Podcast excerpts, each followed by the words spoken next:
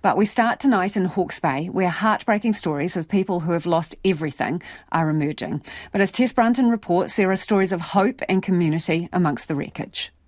It's hard to comprehend the devastation caused by Cyclone Gabrielle across Hawke's Bay. Thousands are displaced and whānau are struggling to reconnect with loved ones as power, internet and cell phone service are still patchy for many.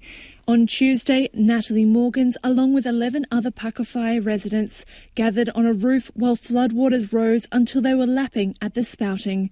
Ms Morgan says farm animals and pets couldn't be saved when the water really came up. We sat and listened for three and a half hours to 70 sheep dying. And there were cows, we could hear them drowning. The pig everyone had been trying to catch on canoes swam past and then he went under the water and didn't up.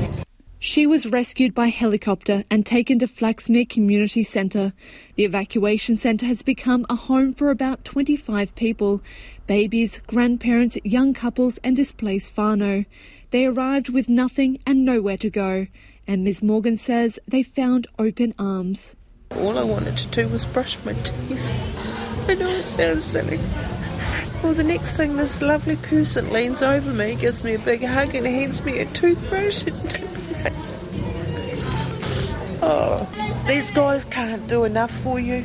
Hastings ambassador and former Flaxmere councillor Henare O'Keefe says the love shown by the community is just the Flaxmere way.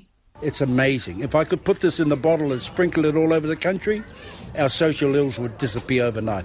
Chance Farikawa was brought to the centre after he helped his partner out of quickly rising floodwaters in Pakowhai.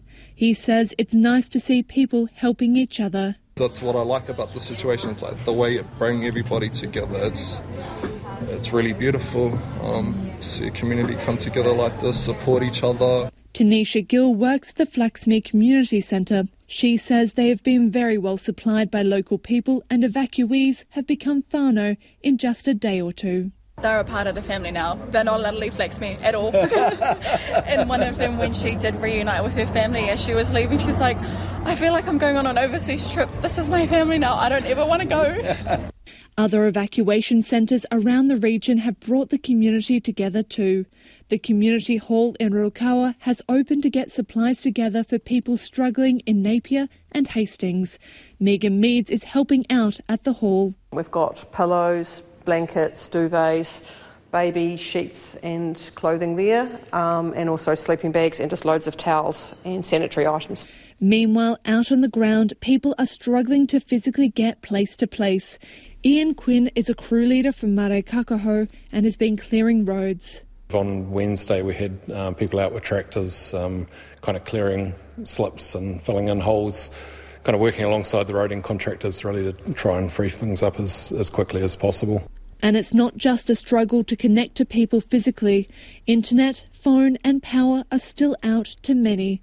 One woman is operating a makeshift internet cafe out of her caravan to connect an isolated Hawke's Bay community with their families.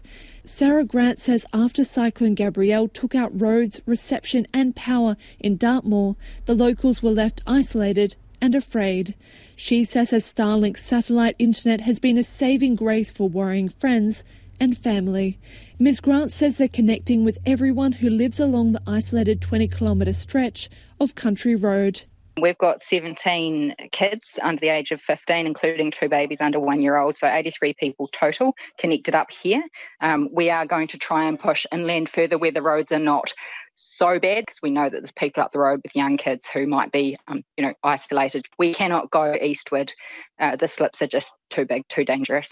Uncertainty over the roading network across Hawke's Bay looks likely to continue for some time. Roads and bridges are being assessed for safety. Civil Defence says there are a lot of people putting up their hand to help with the recovery, and it is coordinating volunteers who want to help.